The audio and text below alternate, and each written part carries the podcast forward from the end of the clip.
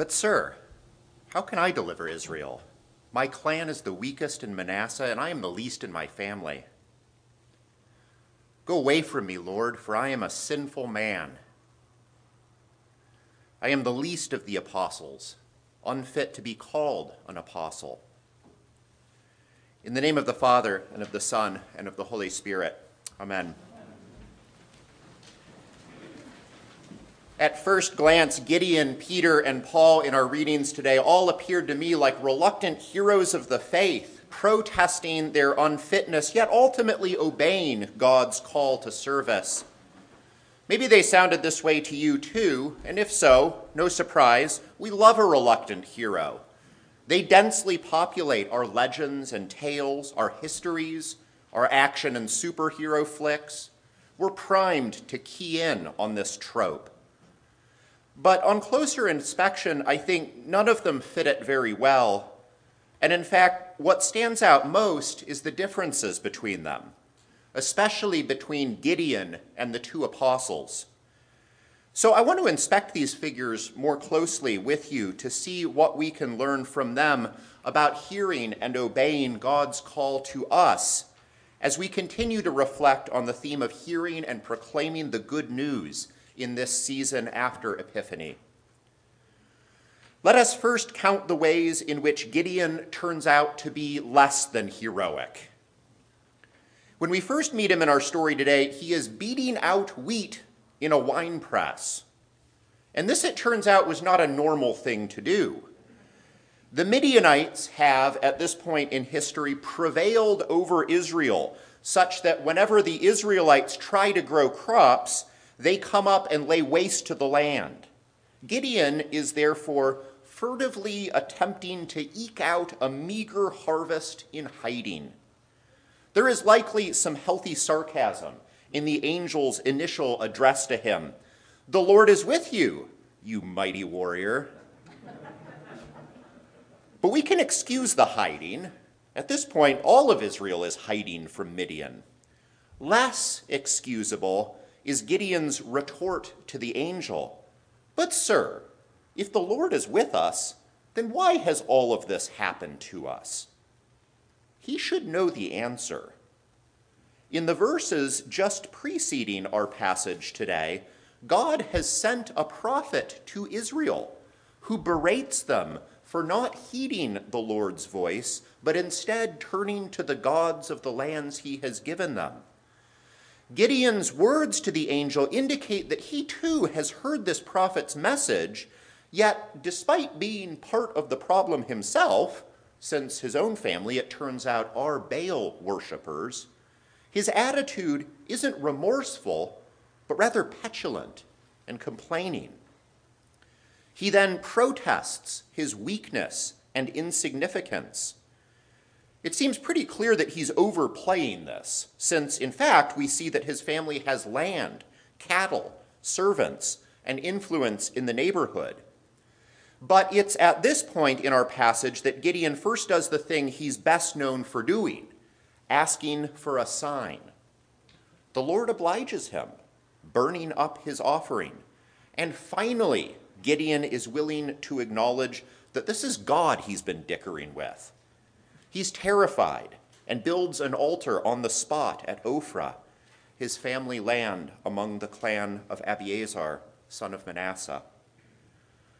Well, there ends our reading for today, and you'd hope that post altar building, Gideon turns it around.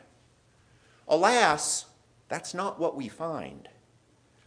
Gideon does obey God's command to turn, tear down his family's Baal altar although even then he only musters the courage to do so at night and with ten servants in tow for protection.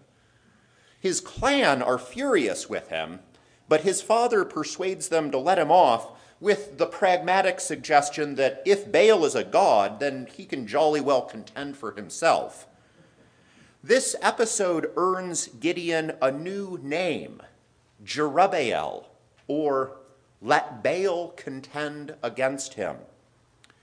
And the rest of the Gideon story plays out like a contest between Baal and Yahweh for the souls of Gideon and the rest of Israel. the sorrow of the narrative is that it strongly implies that Baal wins. After tearing down the altar, Gideon finally snaps into action against Midian, marshaling his own Abiezrite clan and then issuing two sets of messengers to draft a substantial fighting force from the other nations of Israel. Even with these behind him, Gideon is doubtful. We all know the Sunday school favorite story about the fleeces and the dew and the threshing floor. My recollection is hearing this story presented as an example about how to discern God's will. But I think now that's not the right way to read it. Gideon already knows God's will at this point. What he's unsure about are his own chances at victory. God has to keep reminding him that it isn't he, Gideon, who will be doing the fighting, but rather the Lord himself. For example, God parallels Gideon's two drafts of men for his army by twice winnowing his troops, leaving Gideon with a laughably small band in comparison with the huge camp of Midianites. Even so, it isn't at all clear that Gideon gets the message. A sword for the Lord and for Gideon, he tells everyone to shout, making sure he gets at least partial credit. Nor after the victory does Gideon show any signs of gratitude or humility at God's great triumph. On the contrary, his immediate concern is to consolidate power for himself by placating some who felt left out of his campaign against Midian and ruthlessly crushing others who failed to support him sufficiently. Ultimately, the Israelites try to set up Gideon as a dynastic king. With his lips, he refuses, declaring that the Lord will rule over him. But his actions speak otherwise. He gathers up a tribute of gold from everyone and fashions a new idol in his hometown of Ophrah, recentering worship away from the covenantal ark and tabernacle at Shiloh he names his son Abimelech, which means son of the king. Gideon, in his old age, seems like Denethor in Tolkien's Ring trilogy. He denies that he's the king, but you darn well better treat him like one. And here's the end of the story, according to Judges chapter 8. As soon as Gideon died, the Israelites relapsed and prostituted themselves with Baal. They did not remember the Lord their God, who had rescued them from the hand of all their enemies. That's a tragedy. And insofar as Gideon is a hero at all in the story, he fits not the reluctant hero trope, but rather appears as a tragically flawed figure, overwhelmed at first by fear and later even worse, by ambition. Let's now consider this flawed man in comparison with Peter and Paul. The passage we heard today from Luke's gospel about Peter's calling sounds especially weird without the context of the preceding chapter. The crowd is pressing in on Jesus to hear the word of God, and he just hops into Simon's boat and asks him to put out from shore and Simon's been out all night fishing. You'd expect a reaction like, Excuse me, do I know you? Find some other boat. But from the preceding chapter, we know that Jesus has already been in Simon's hometown of Capernaum for a while, doing miracles, including healing Peter's own mother in law. Accordingly, Peter obliges Jesus as he preaches to the crowd. His patience does appear to wear a bit thin when this teacher, as Peter calls him, presumes to give him a pretty absurd sounding fishing tip. But even so, Peter complies, and the miraculous catch results. As for Paul, our passage today is the beginning of a lengthy address, likely targeted at some members of the Corinthian church swayed by Greek philosophical ideas into denying or downplaying the importance of the bodily resurrection. Paul begins by reminding his brothers and sisters of the gospel they received from him, which he had in turn received, and he recites what commentators think is very likely a sort of early Christian creed. At the end of it, after listing various folks who beheld the risen Christ, he adds his own name. Christ appeared to Paul too.